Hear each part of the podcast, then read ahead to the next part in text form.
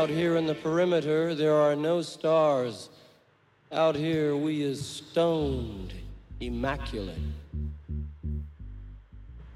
Hello and welcome. This is David Eastall. This is the C86 show, as you know. We always have a special guest, those who have been a huge influence on our cultural life. And this week, it's going to be the turn of Fayette Hauser, one-time member of the psychedelic hippie theatre group, The Cockettes, plus so much more. This is the interview that I did a few days ago to find out more about Faye's incredible life, and it is incredible. So sit back, relax, enjoy. This could just change your life. Anyway, Faye, the early years.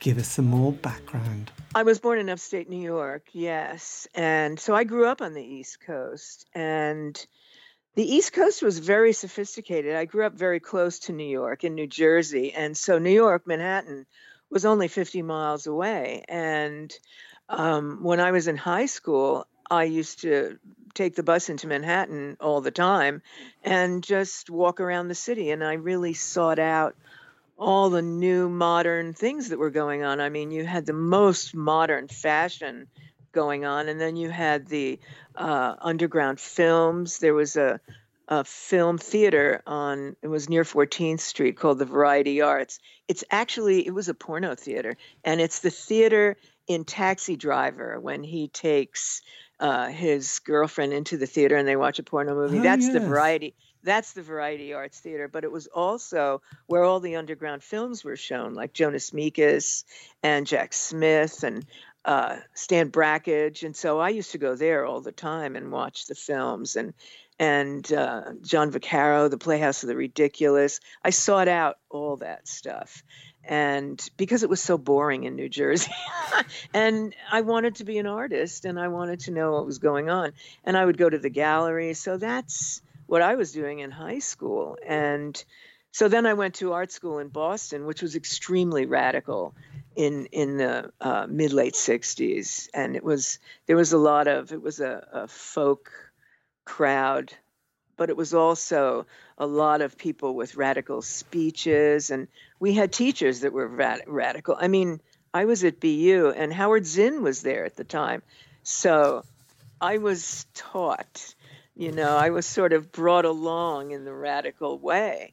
So it was kind of organic for me when I got out of school to just gravitate to San Francisco. Yes. And yeah, so, there was a lot of artists in San Francisco and intellectuals. That was really the crux of the society there.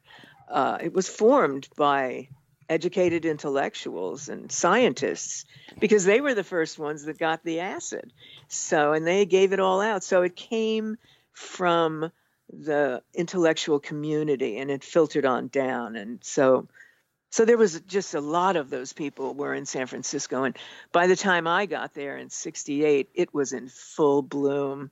It was fantastic. Yes. I never wanted to leave. Yes. I thought it would never end.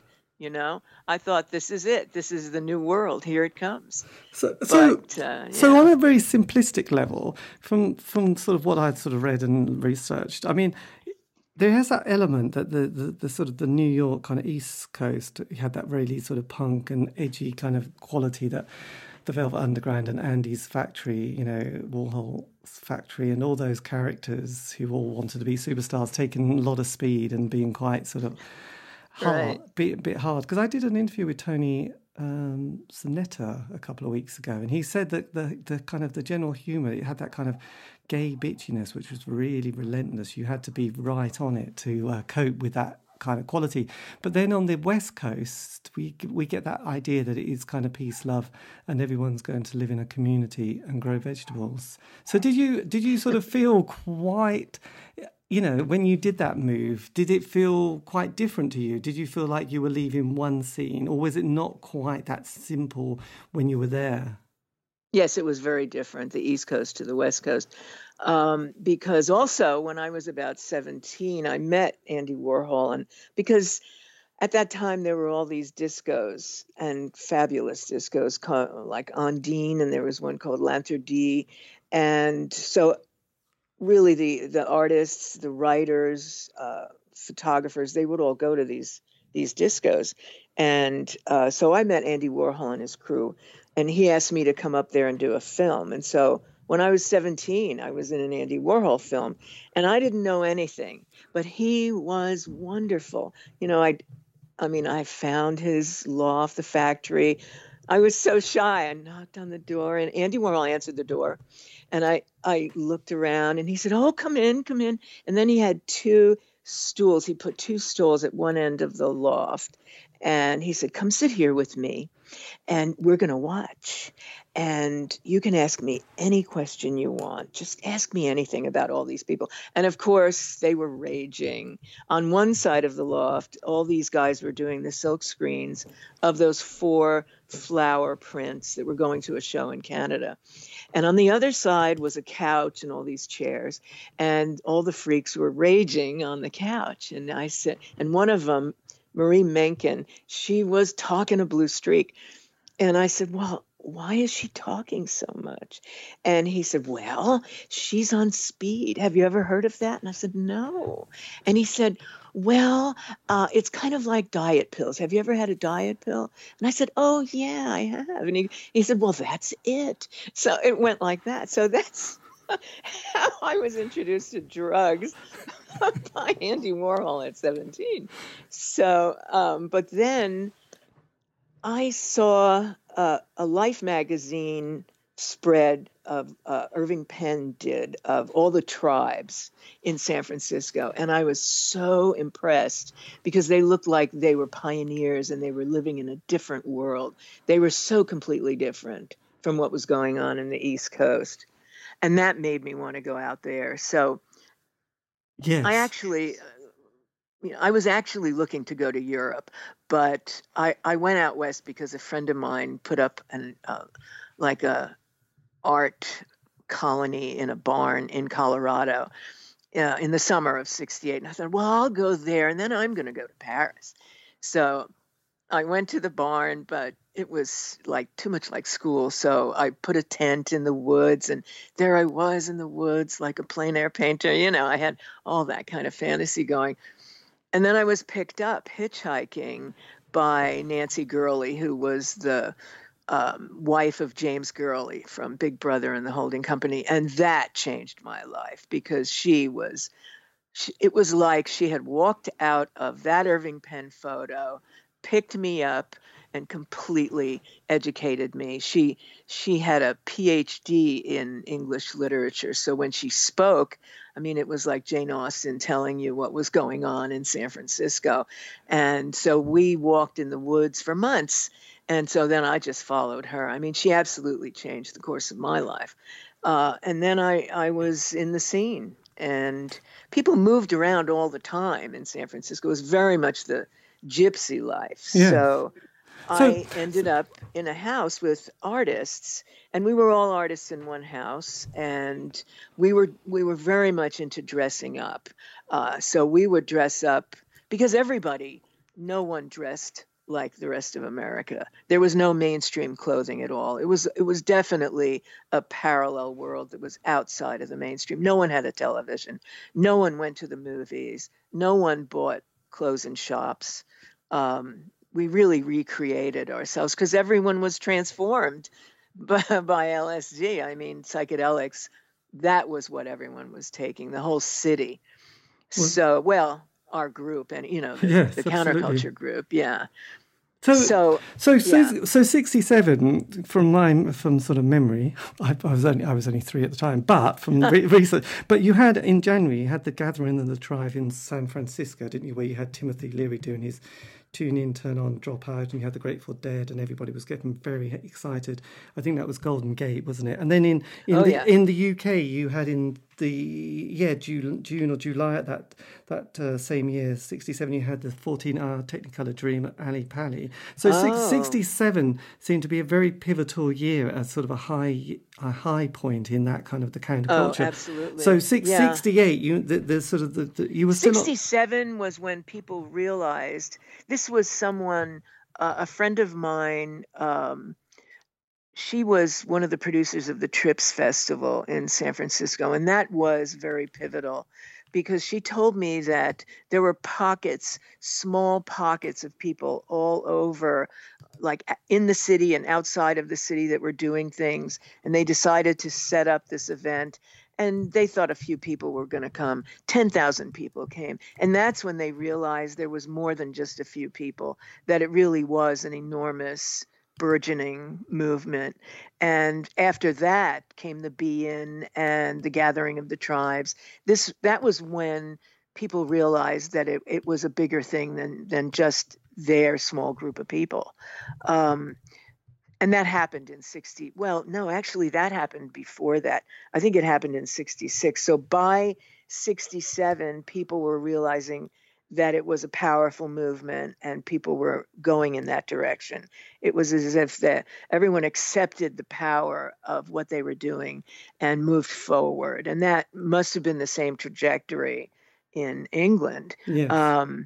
But I was in New York. After I got out of school, I had an apartment in the Village. And so the Summer of Love, 67, I was on 10th Street in Manhattan. And there were hippies. 10th Street was where the hippie enclave was. But, Manhattan swallows up everything, and it's still Manhattan. So it wasn't anything like San Francisco. It didn't take over the city by any means. But so I didn't really get to San Francisco until the following year, 68. But it was banging on when I got there. Yes. It was in full bloom. It was fabulous. So because it was right up my alley. Absolutely. So in that period, I mean, obviously we got the music at that time, but there was a lot of, I know in the UK you had a lot of these kind of happenings where people, performance art, that's it, performance art, where there was a lot of stuff going down in London. I remember happenings. They were in Manhattan too. They were great. Yes. Yeah. And then you had a lot of the people who'd got into the beat generation with, Jack Kerouac and Ginsberg, and then there was also the comedy of that period as well, which with people like Lenny Bruce. Right. But there was also theatre companies like the Fire Sign Theatre Company, who was a surreal comedy troupe. So were you aware of those things that were happening, like Tom Leary and people like that? Oh yeah, Tom Lear. Well, my brother loved Tom Lear, and when I told my parents I was in a theater group, I tried to explain it to them. My dad said, "Is it like the Fire Sign Theater?" So because my dad was from a family of artists, so he loved it, and my brother was also a musician, and he loved it that we were both artists. So I never saw the Fire Sign Theater, but I certainly was into Monty Python. I don't know if they came along later, but the UK had a very special kind of humor going on. It was very surreal, and everyone, people loved it here. I mean, our theater was a bit different from that because we were a little more balls out when it comes to being outrageous. We really kind of took it to the next level with the Cockettes. Yeah. So when the Cockettes started, did there yes. So what was the sort of moment that you brought a troupe together? I mean, who were the main players or shakers of that? Well, we were artists living. We kind of came together organically because I was living in an apartment, small apartment, with this guy, Nicky Nichols, who was a designer, and Harlow, she was a plaster caster. And so she was a performer, and we were dressing up all the time. So the three of us, there was an earthquake, and our apartment, which was kind of tacky, was unlivable. And so one of the members, Gary Cherry, he brought us over to Scrumbly's house. And that was when we all moved in. And it was really a house of artists, and it was a very organic thing. Scrumbly was a musician. I was a painter. John Flowers was a painter. Nicky, a designer. Link was there. He's a writer. And we were all going out together as a pack, all dressed up. And Hibiscus had come from New York, but he came with Allen Ginsberg and Peter Orlovsky. He came to San Francisco with them. And Allen Ginsberg knew Irving Rosenthal, who had a commune called Cauliflower, but it was very strict. Irving Rosenthal was a big disciplinarian, and everybody had to toe the line. But Hibiscus started in that commune and started taking acid, and everybody was kind of had already been in San Francisco for at least a year, so everybody was really transformed into their divine self, so to speak. So we were all already there. And when Hibiscus saw us, because his dream was to create a very psychedelic form of avant-garde theater, so he came to us. He came to the house one day and said, I want to move in. And I remember it fiercely. He was such a divine creature. He was absolutely gorgeous. He had robes and a big wreath on his head and an armful of flowers, and he presented himself to us. And then he presented the idea. He said, I think we should all be on the stage. And so he laid it out. And within months, I mean, this was in the fall of '69, and it happened really quickly. Within months, we were on the stage in the Palace Theater, and he had found a theater. I mean, he was on it every day. He was very, very intense. And he found a really, really rundown theater in the Fillmore, which was the funky black neighborhood. And so we were going to do it there, but it fell through. I don't want to go on with the story, but it kind of fell through. And so then, and it fell through, and it was around Christmas, and he was determined to do it on New Year's Eve, the new theater for the new decade. He was very into that. And so he was desperate to find a theater. And there was a theater in North Beach called the Palace that Sebastian was a cinephile, and he was presenting the Nocturnal Dream show there at midnight. It was the first midnight movie, and he would show all these films. So after you went dancing at Winterland, and this was our life. I mean, we did this like every day. So there we are at Winterland, and you're still high when the music ends. And so you head off to North Beach, and you go to the Palace, and then you take more acid because you're in a total safe place with all the freaks, and you can watch the movie. You can go up in the balcony and have fabulous sex with whoever you meet. It was just divine. So Link said, can we do something on New Year's Eve on the stage? And he would have live performers when it was a holiday, any kind of holiday. He would have films and people. So he said, sure, do whatever you want. So Hibiscus said, well, we'll just do one small thing. This will just be a taste. This will be a preview of what we're going to do. And one of the acts, it was just a small act, because the original name, he wanted it to be called the Angels of Light Free Theater. But so one of the ideas that we had was a satire, a riff on the Rockettes called the Cockettes. That was just like one funny thing that we were going to do. So Hibiscus said, well, let's do that. We'll do a big can-can, and that will introduce us to what's coming for 1970. So Link ran up to Sebastian and said, okay, we're going to do the Cockettes. So then Sebastian got on the microphone, on the speaker, and said, and now the Cockettes. And we just came blasting out on the stage and did this can-can that was completely wild. We had he brought a little record player, and we played a 78 old can-can record, and everybody was on their feet screaming because it was so fabulous. And then the name went around town like wildfire. Nobody could stop saying it because it was such a perfect name. And even though Hibiscus fought it, after he was trying to, no, we're the Angels of Light Free Theater. And no, you're the Cockettes, So the default name completely stuck. Yes. And, but even the marquee, we started performing once a month at the Palace Theater, and then we performed other places too, wherever they wanted us. We would perform on the steps of the Sproul Hall at Berkeley. We would just do performances everywhere, even in the street. We performed in Ross Alley in Chinatown with our little Chinese type of show.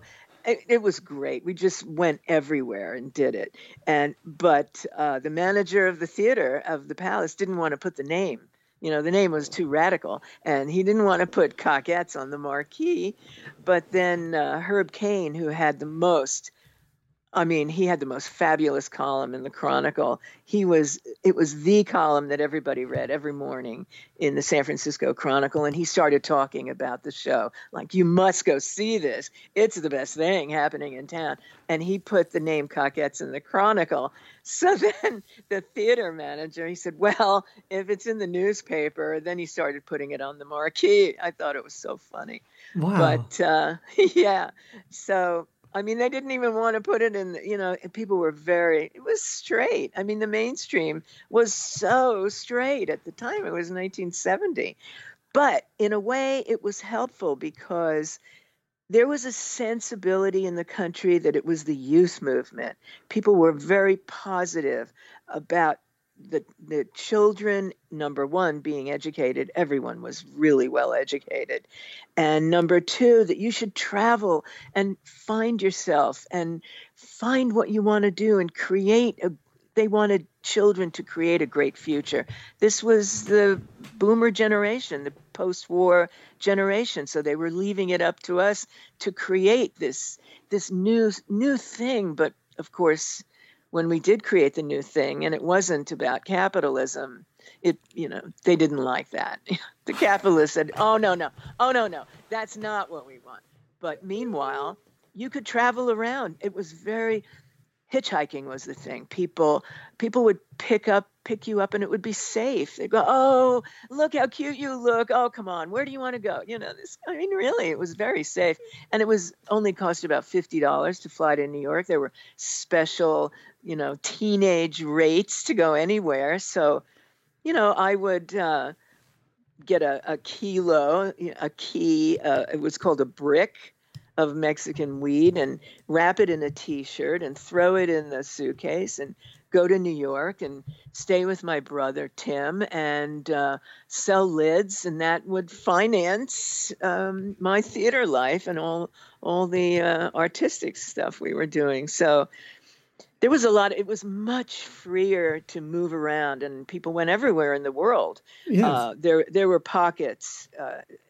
The beach at Goa was famous, and people went to the UK. Everybody traveled all over the place because it was so free. So we had an enormous amount of personal freedom, which that's what's clamped down now, that people don't have the personal freedom, which is what gives you time to develop your art.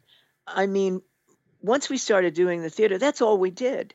We started creating the shows. So in a short amount of time, in a 3-year period, we really got to a very well-honed place with our aesthetic, and especially with our drag. And everyone was very individuated in the Cockettes. I mean, I like to say we had one of everything. It was a really wide range of people. There were people in there that if we hadn't come together at that moment in San Francisco, if I had stayed in New York and just gone on like some normal trajectory, I would never in my life have met those people. You know what I mean? Yeah. So it was a very special group of people. And so everyone had their own definitive version of our aesthetic, but yet our group consciousness, our group aesthetic was very solid, and everybody knew what it was. We all knew what it was. We all knew what the core idea was, and then we ran with it. And everybody, because the stage was like an experimental place, it was an empty canvas.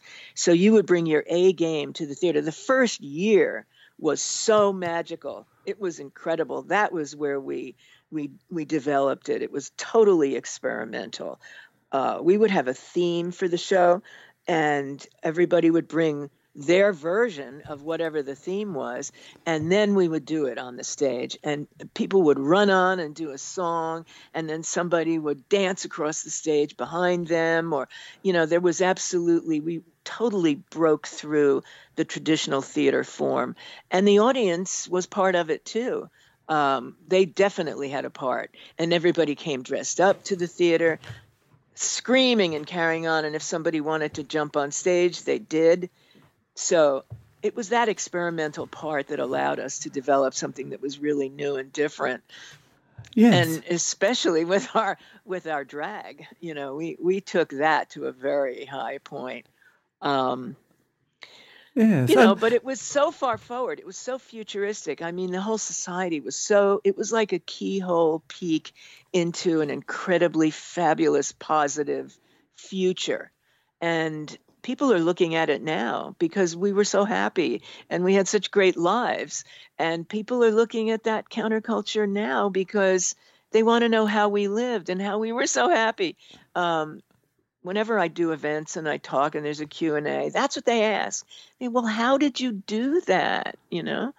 So, because I'm glad it's come around. Yes, well, absolutely. People have to know. They do. But so one thing that sort of often happens and yes, it's kind of almost, you know, a scene starts and it's all very beautiful and optimistic and you're going to be best friends forever. And then you have the honeymoon period and then things start to sort of get a little bit sort of tricky.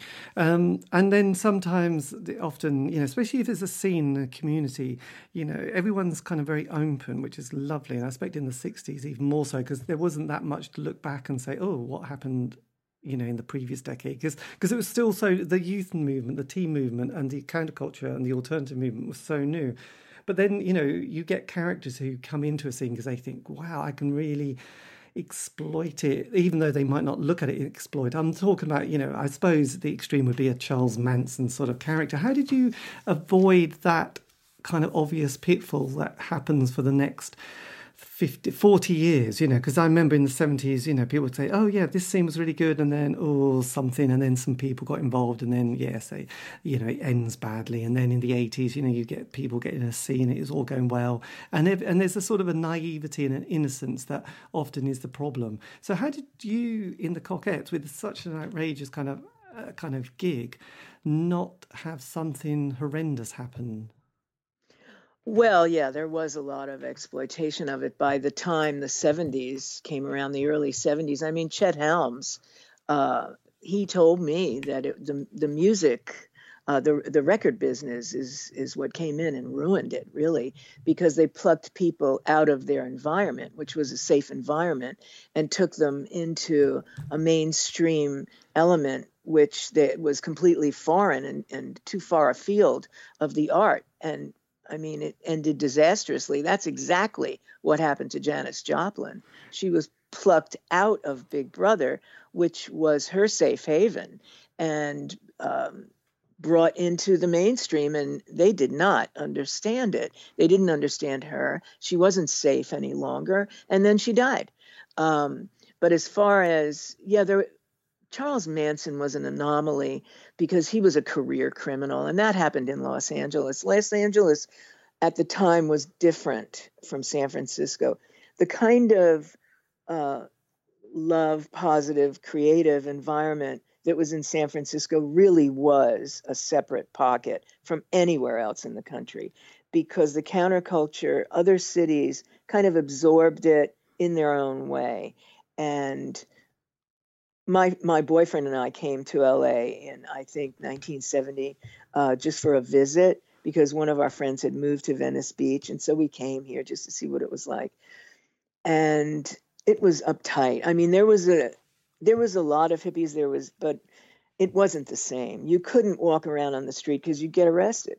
And, I mean, we were there for 3 days and fled because we went on to the beach across the street from our friend's place and took our clothes off and laid on the beach. And I woke up, I opened my eyes, and there was a cop standing over me.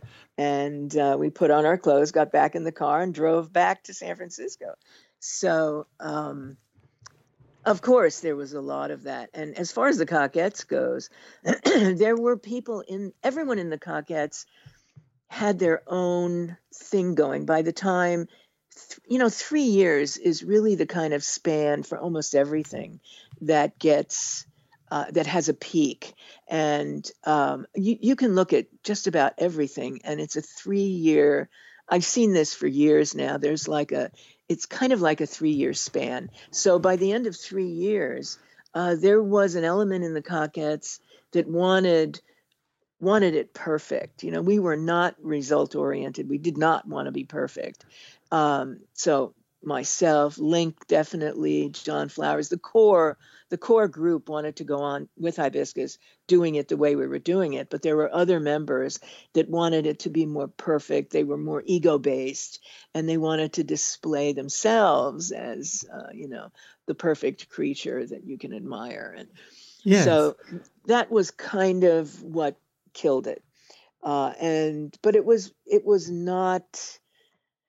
You know, there was no aggression about it. We were on the stage. This was around April, I would say, or March, right around this time of year.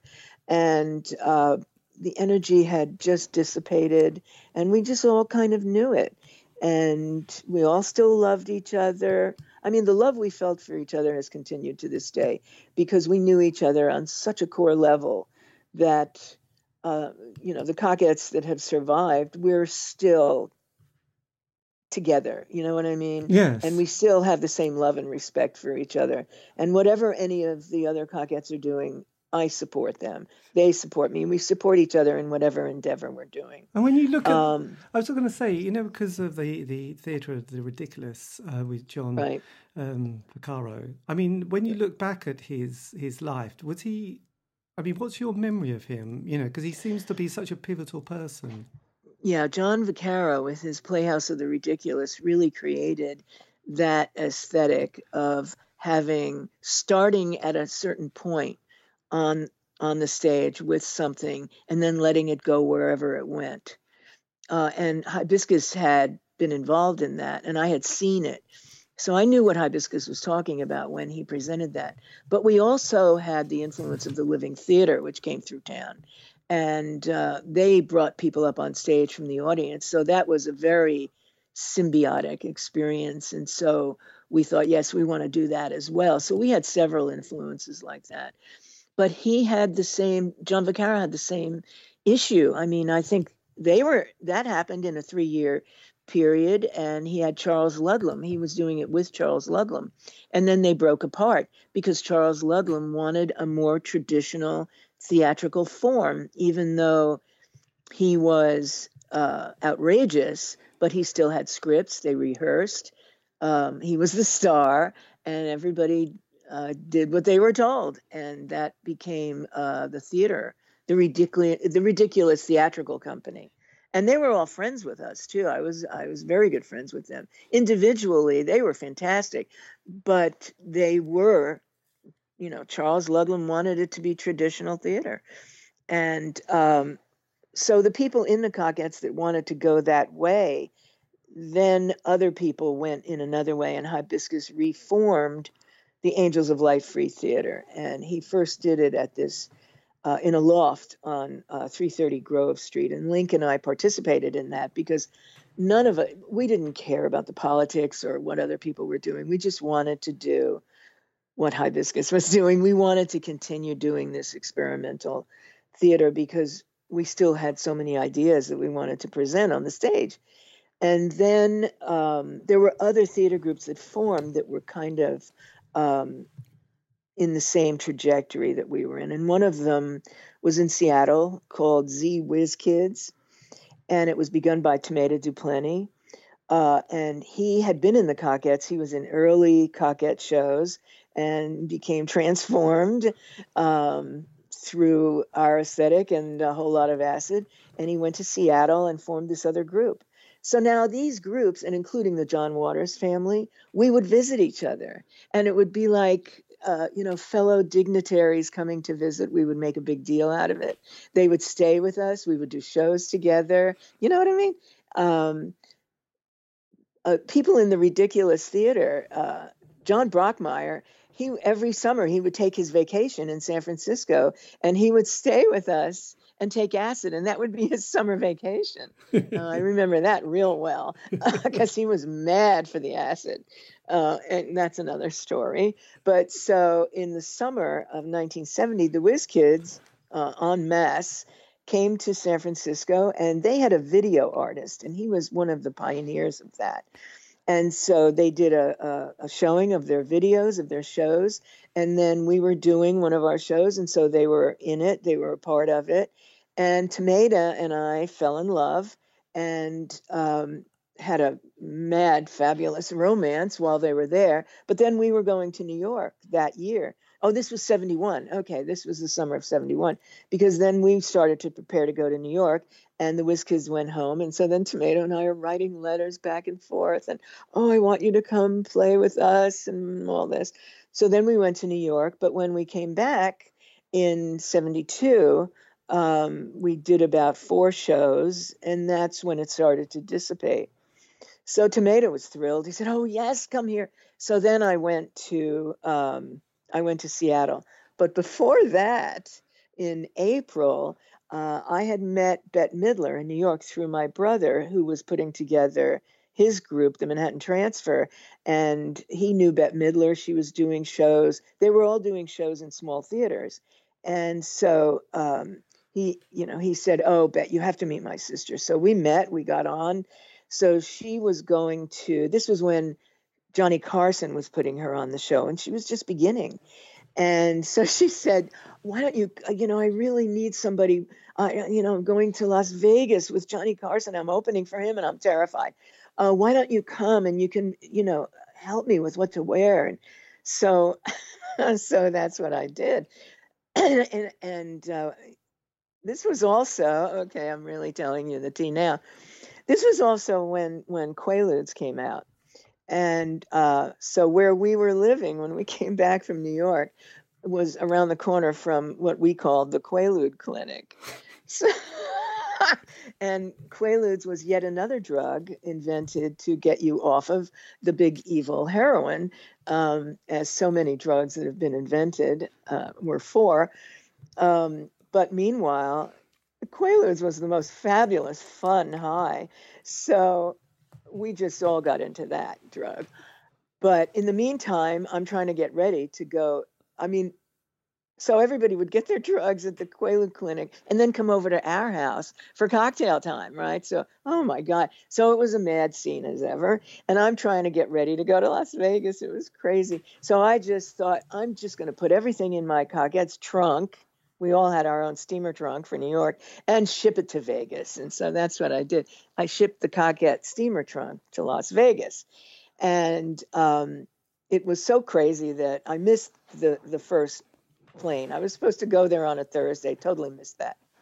So finally Friday, I'm getting ready to go. And everybody's, Fayette is going to Vegas. Nobody went to Vegas then. It was, your parents and fancy girls with big hair, that was Vegas. It was a mob town. So, it was just so unreal. It was this totally surreal that I would, one of the cockheads would be going to Vegas. What are you talking about? So Daniel, he rolled these 3 enormous joints, and Wally, who was, really a wild dresser, he had fantastic outfits that would be like, 6 feet in diameter when he would come down the street. So he had this big hat and he put all these flowers on it. The hat was fabulous. And Daniel put the 3 joints in the hat. And he said, now, when you get to the dressing room, you whip out the joint and get everybody high. And that'll be how you arrive. And I said, fabulous. I love it. So finally, I get on the last plane, which was at 2 a.m., and I'm heading out to Vegas. And I had a footlocker with me filled with shoes and all our cockette press. So I get to Vegas, and there's nobody in the airport. And, I go out to the sidewalk looking for a taxi or something, and the footlocker is out on the sidewalk. And I think, I'm gonna have a pee. So I tipped back into the airport, go into the bathroom, and when I came out, there was a security guard, and he grabbed my purse and he opens it up, and there's this enormous bottle of pills that he's never heard of. I mean, it was the biggest bottle of Quaaludes I could even stick in my purse to go to Vegas. Are you kidding? I'm bringing these. So immediately I'm whipped up to the office. And, of course, I had champagne on the plane, so I am totally stoned at this point and had no idea what was happening. And before I knew it, I was in a police car going in the opposite direction. The lights of Vegas are fading in the distance, and I'm in the desert. And of course, what do? You burst into tears. And so that's what I did. So meanwhile, all dressed up with 6 pairs of eyelashes on, and they started, you know, crawling all over my face. So I get to the police station, and they give me one phone call, and I call Bette, weeping, and I'm saying, I don't know what happened. I'm in the police. I'm arrested. Oh, and she says, oh, this is such a straight town. It's just horrible here. We're going to come get you immediately. Well, they wouldn't let her. So I had to stay overnight in the police station. So, of course, I immediately pass out. Oh, but before I passed out, so I'm in the holding cell, and the police open up the footlocker, and they started looking at the Coquette Press, and they were enveloped in that. And I remembered, had a moment of clarity, and I remembered the joints. And I thought, my God, they're going to find these, and then I'm really in trouble. Because collards were still legal. So I backed into the back of the cell, and I took the joints out, and I ate them. So by the time they took me out of the holding cell, I was picking the leaves out of my teeth, you know. And then after that, I don't remember a thing. And I woke up in this, you know, room full of bunk beds, and I couldn't remember where I was. And there was a window, and I look out, and there's the desert, and there's one of those wedding chapels sitting in the middle of the desert. I thought, now this is a for real hallucination. I've gone mad, and they've institutionalized me. That's what happened, you know. Yeah. So, I mean, so then I walk out of that room, and then there's like a big room with all these women in it watching television, and it's all came back to me. And I sat down on this bench, and this woman is next to me reading a religious tract. And I said, oh my God. And she looks at me, and I said, well, you know, why are you here? Oh, she said to me, you know, what are you doing here, honey? And I said, oh, well, you know, drugs. I got arrested. And I said, what about you? And she goes, well, my boyfriend was in the casino, and he was gambling, and I told him to stop, and he wouldn't stop. So I shot him. I thought, oh, my God, she's a murderer.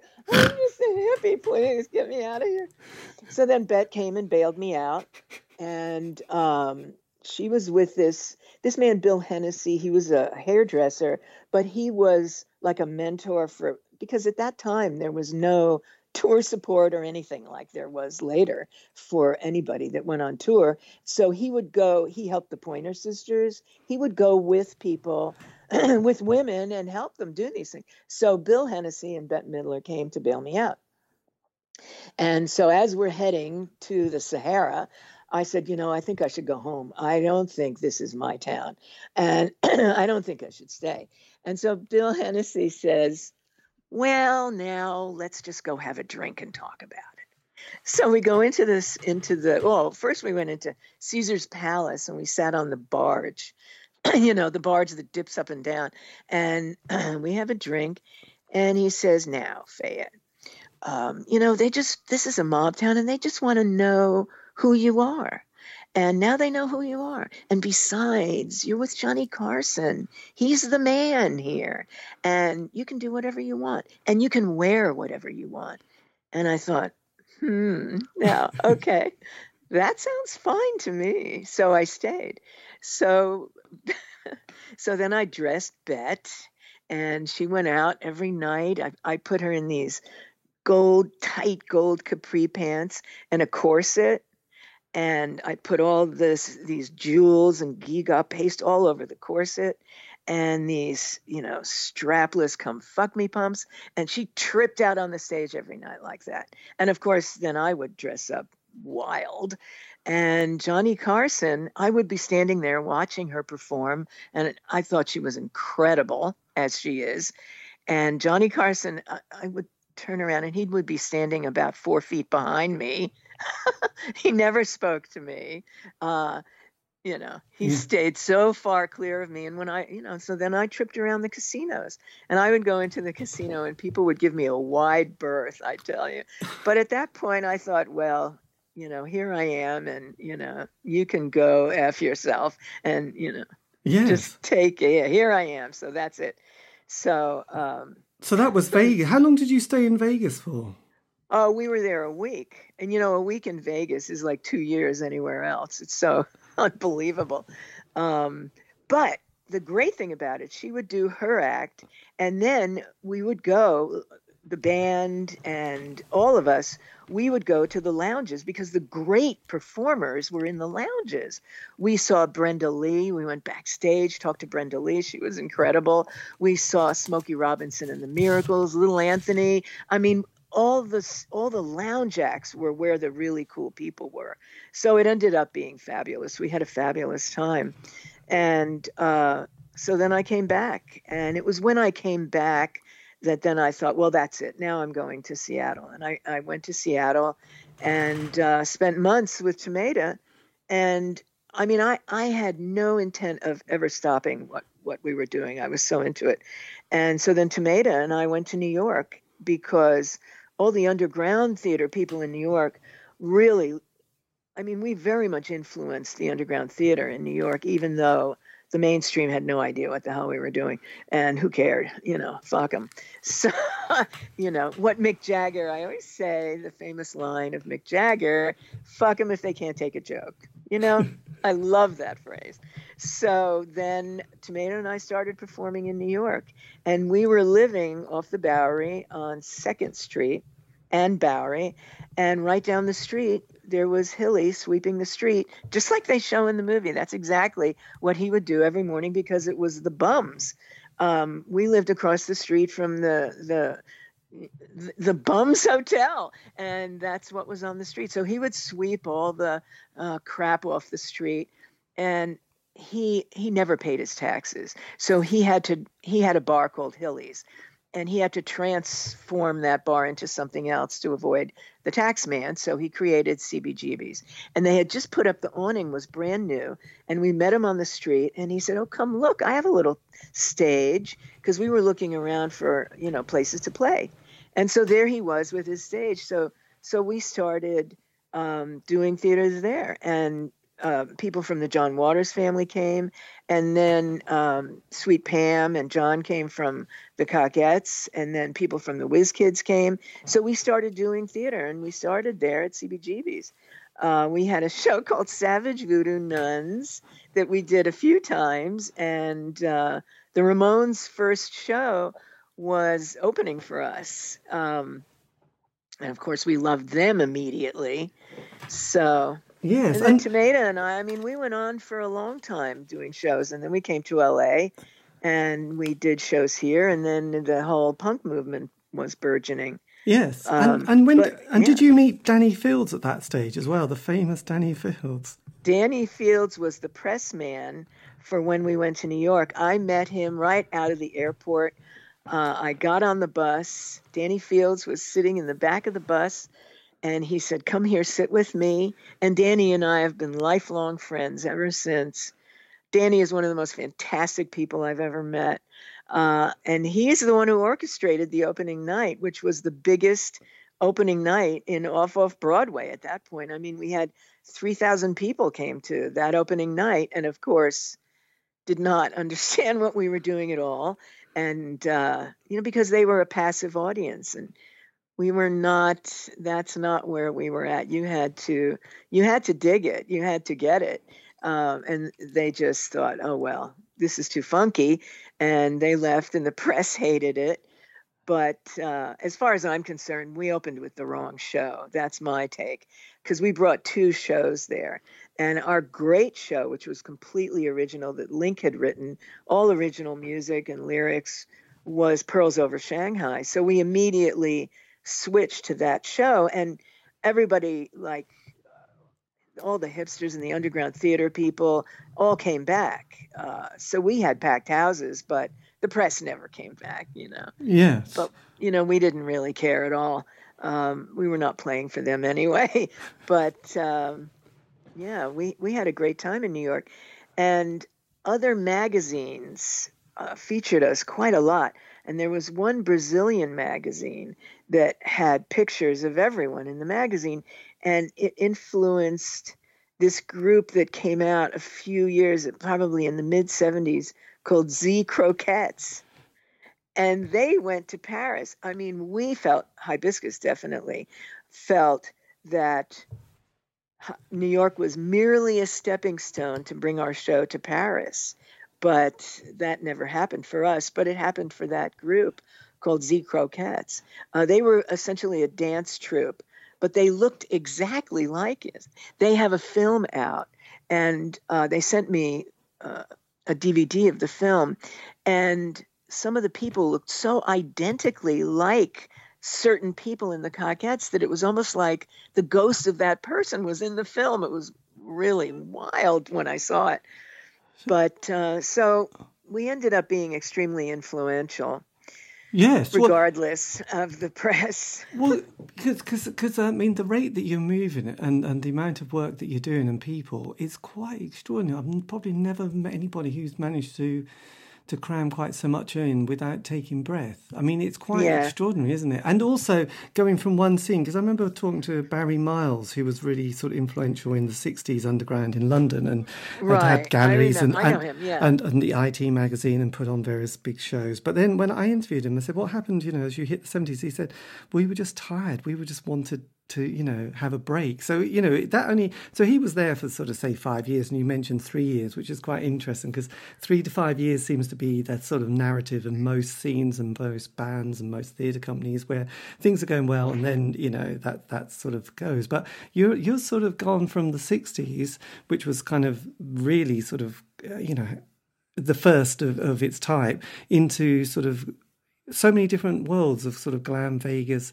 and then into punk and New York and CBGB. So again, how were you emotionally dealing with that? Were you just one of those people who could just kind of cope with every new thing that happened every day? Well, wherever we went, we created our own world. And when we went to New York, I mean, no one was living downtown like we were in the Bowery. And at that time, the Lower East Side looked like Berlin after the war. There was all these buildings that were empty and boarded up, and that's where the drug dealers were. It was dangerous to go on the Lower East Side, Avenue A, any of the Alphabet City. You didn't go there. It was extremely dangerous. So, and there was no Soho or Tribeca. A friend, one of the John Waters people, had a loft on J Street. So when we first went to New York, we stayed with him, with Stephen Buteau, and everybody. It was almost like the way station because he had an enormous loft, and nobody lived down. It was barren on the weekends. There was no traffic. It was all commercial. There were commercial lofts and factories down there, and there was nobody on the street. So. We would stay on J Street, and then we would get our own apartment.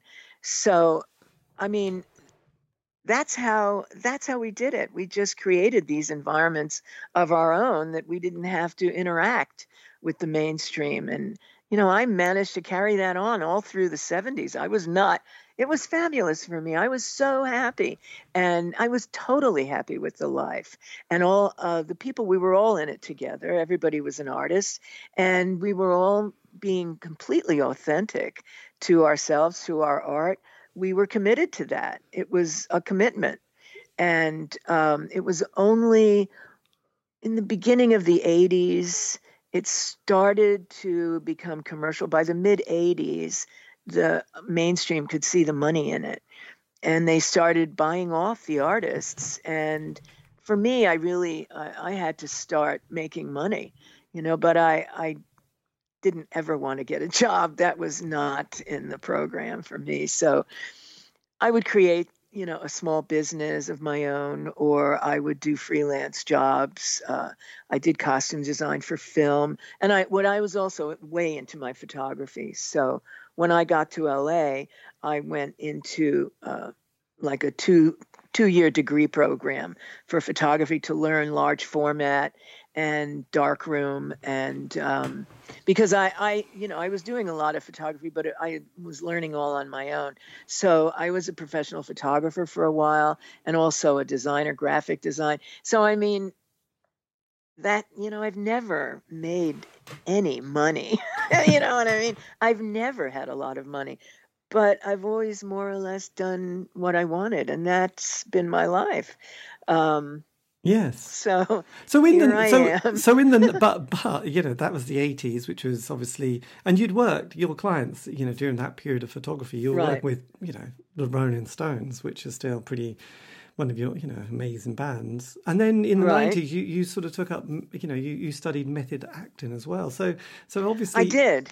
So obviously you were sort of got an amazing appetite to not feel like, oh, well, I've done it and now I'm going to sit on my laurels because that's it. You're obviously a person who wants to sort of learn and develop and go through that next door and start again. Or not start again, but, you know, pick up another gig.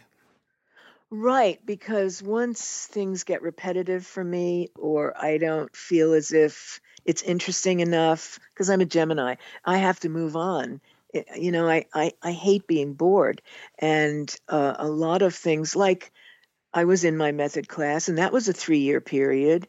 And the people, we had one class that continued the same people for 3 years. And it was almost like a repetition of the Cockettes because we got deeply involved with each other and produced like these, you know, we did great work there. But then when I started auditioning, I hated, you know, I started going out on auditions and the material would be so terrible, really awful. And I was accustomed, we were writing our own material. So I was accustomed to that. And I would say, you know, she wouldn't say that here. And the director would say, shut up. You know, do what I say. You know, and that's not me at all. You know, I'm not going to do what you want me to do. Are you kidding? So, yeah. So, and I know how to do so many other things. So I would wake up of a day and say, well, should I look for an audition? And I go, no, I think I'd rather make something. You know what I mean? So I just, you know, I sort of petered out on the audition situation, which in a way, I kind of regret because I would love to have gone on in a performance capacity, but I feel like, you know, I'm not dead yet. So that may still happen. Who knows? Yes. I never know what's going to happen or what's going to come up. So, you know, now I have this book and we'll see what happens next. So, yeah. So on the book, when did you start writing it? I mean, you were crowdfunded last year. So had you sort of written it and just needed to get the money for it? No, that was also an evolutionary process. I mean, after the Cockettes documentary came out, about 6 months later, I curated a really big show in San Francisco that had all the photographers because I knew them all and I knew how much great work there was that had never been shown. So this was in the fall of 2002. I curated a show called Low Trash Equals High Art. So it was just the beginning of when people were beginning to re-examine the counterculture, because in the day, you know, the Cockettes were considered the trashiest people around. So I thought, yeah, now you're going to love it. So anyway, so I curated this big show that was really kind of a lifestyle show. It had 18 different artists in it, and it was a big show. But then people were not that interested in it. So I was never really able to travel the show. But then I started going into writing workshops because I thought, you know, I want to write about this. And so I did write. I started doing the writing. But still, you know, people were not that excited about it.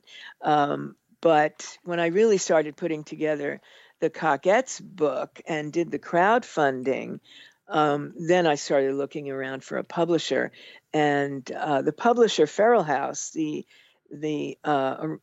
publisher was Adam Parfrey, and he was a friend of mine, and he said, you know, you can do the book you want to do, and his books were beautiful. He would use incredible printers, and so that's when we started working on it together.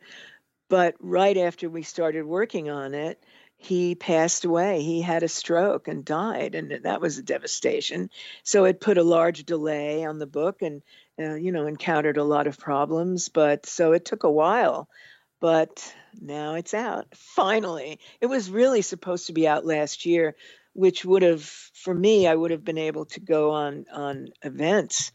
But now, I mean, I was supposed to set up 2 exhibitions, one here in LA, one in San Francisco, back to back. They would be up now, and I would be doing events in San Francisco. And we had the book fair going on here, which is now postponed to October.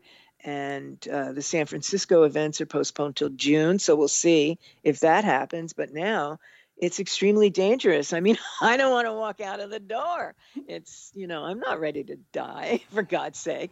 So, yeah, it's a dilemma. I mean, it's very, it's a surreal moment that the book should come out on the dawn of this. But in another way, I think that the book shows a moment in time where there was a lot of joy. It was another way to live.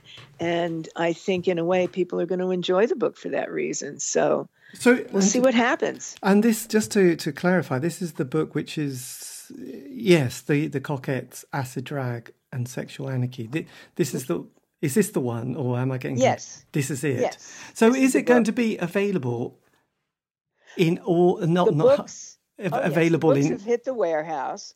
I'm about to... I got an advance copy of it. The review copies have gone out. I've been doing phone interviews all this week. The first phone interview I did was with the New York Times. Thank you very much. And I'm going to be getting copies. And the copies will be in bookstores probably in about a week. So... yes, it's available. As far as the UK, I don't know if Brexit has interfered with any of that, but there should be copies available because I know that Feral House has a UK distributor. So hopefully the copies will be in the UK soon. Yes, but I do. I would have to find out about that. Yes. Well, and I want to come to the UK and do events because I do a fabulous slideshow and do a talk and then Q&A and sign books. It's really fun. Oh my God. We've been in a lot of museum shows. And so, I mean, I've had my work in 10 museum shows, and with each one, I go there and do a talk and a slideshow. So I've really developed it quite a bit, and it's really fun. So I'm looking forward to that. I mean, possibly that will be a year delayed, but I'm sure at some point I'll be able to do that. So I look forward to coming to London, definitely. Oh my God, that would be amazing. I mean, it is an amazing story. I mean, I am positively desperate to get a copy of your book now. Oh, good. But yes, well, I'll just have to wait. But it is incredible. So, I mean, it's kind of tricky, but I often ask people, what would they say to an 18-year-old self, you know, starting out? If there was one little thing that you think, oh, actually, you know, it's all fine, but kid, just do something. Or, you know, I just wonder if there was one thing you thought, yeah, that would have been kind of a good thing to have thought about or had done, just to sort of, yeah, just to do before you launched quite literally into this incredible world. Well, get educated. I think that's the most important thing. And, don't go for the money. Everybody's, live your dreams and create. It's much more difficult now than it was for me to do. But I would say try to do that as much as possible and try to avoid being a corporate slave. I mean, here in this country, they've gobbled up young people like crazy. The tech community, they hire them, they hire them for a time and then throw them out. And they're chewing up young people and they don't give them a future. So I would say try to create your own future as you would like to live it and not go for the money because it's not going to last and it isn't going to make you happy. So... Yes, and with you know, this incredible and amazing life, I mean, have you managed to sort of keep a nice kind of vibe with a lot of the people that you've lived with or not lived with? Your work? Absolutely. I'm friends with all my lovers. Yeah. And I have legions of people that I love. Absolutely. Yes. And Facebook is fabulous because I can still talk to them, see them. And yeah, now you've got FaceTime. I mean, I think for my generation, it's worked out as a positive thing because, you know, being our age, we don't hop around as much as we used to. But so now we've got all this technology to keep us connected. I mean, I have friends that I've known for more than 50 years, you know. My college roommate and I are still best friends. And I was just going to say, I mean, you know, having spoke to a lot of people over the years, I mean, people sometimes have this kind of element of sort of, I don't know, slight irritation or bitterness or some sort of angst. But you coming, you know, speaking to you, you have absolutely none of that. You haven't let anything kind of weigh you down, or you don't seem to be grinding an axe or sort of feeling kind of a little bit like, God, that's that, you know, I don't, you know what I mean? You know, you're very coherent, but you're very light with it. You don't have a heaviness within your soul. I think I was just born that way. I've always been an optimistic and a happy person. And I always try to look beyond the problems of the moment. I didn't have the best childhood, but I remember being in my own world when I was a child. I really created my own world, and I was very much alone in it. And thought about the future. I was always thinking about the future and what kind of a life I was going to create, who I wanted to be, what I wanted to do, despite whatever the current situation was. I kind of lived on the other side of my childhood and then went right full bore into my future. I mean, you know, I left that behind, and I think many people in my generation had the same type of childhood. Certainly people in the gay community had were aliens in their family or in the community. And a lot of the people that went into the counterculture in San Francisco came from an environment that did not include them. So it was kind of the way I grew up, always looking to the future and always recreating whatever my life was going to be. I mean, I'm not going to say that I've never been depressed or anxious or anything like that. Certainly this current situation with the virus has given me an anxious moment, but, you know, there's everyone is going through it. So everyone is supportive of each other.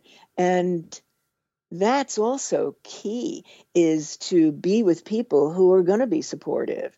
You know, as a woman, I don't go into any kind of a situation where somebody is going to take hold of me and tell me what to do. I don't. I've never done that, and I've always been independent, and that's difficult for a lot of women. You know, the dependency problem. You know, I've had problems with drugs, but I managed to get past that. So I take on whatever it is, whatever is coming my way, and I stay strong and deal with it. Yes. You know, I don't want anything to overtake me, and you know, I want to live. I want to live. It sounds like an old movie title, but yes. You know, I love life. I really do, and I have ever since I was, I was a little kid, and I remember as a child, you know, I would get off on my bike and ride way out everywhere. I lived in a place where there was a lot of rural. There would be fields, and I'd lay in the field, and I can remember thanking God for my life. And just loving the fact that I was here in this incarnation and living.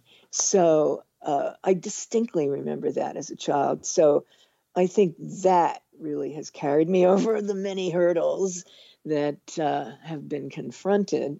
You know, I've been confronted with. So actually, that's this incarnation for me. That's the way it's been. Yes. Well, fantastic. Well, look, this has been amazing. So thank you ever so much for your time and your work. is boggling. It's just beautiful and amazing. Thank you. It's just, I'm so excited to see this publication. I will find it somehow. It will be absolutely. Yeah, look for it. I will. And I'll ask the publisher about that. Yeah, I have to say what the situation is. The artwork looks amazing. It does. Thank you. Well, it's a photo book. It's primarily a photo book. And I was the art director, so I wanted it to be colorful, and I wanted it to have elements that were part of the aesthetic of the Cockettes. So I definitely wanted it to mirror our aesthetic and be different. I didn't want it to look like other books because we weren't like anyone else. And so, the book I envisioned was even more than what I was able to do in this book. So for me, I'm looking for the next book. You know, I want to do a deluxe edition with more photos and a DVD. That's, you know, this only whetted my appetite for making another book, really. Fantastic. But, you know, that's kind of typical of the way I think. Yes. So, yeah. Oh, magic. On to the next. Absolutely. Look, take care there. Keep the dog happy. Yes. He's keeping me happy, yes. Keep him barking. He's adorable. He loves to cuddle. It's fabulous. Nice. Nice. Well, look, too. Thank you ever so much. And hopefully I'll see you in London or England soon. Absolutely. I'll let you know. I'll let you know exactly when I come. And then you can spread the word. It'll be fantastic. Oh, that'll be magic. Look, all right. Take care and have a beautiful day. Yeah, thank you so much. And you too. Stay safe and stay well. Absolutely. I know. That's our mantra this year. That's our mantra for sure. Take care there. All right, you too. I'll talk to you soon. See you soon. Yeah, bye. Definitely. Bye-bye.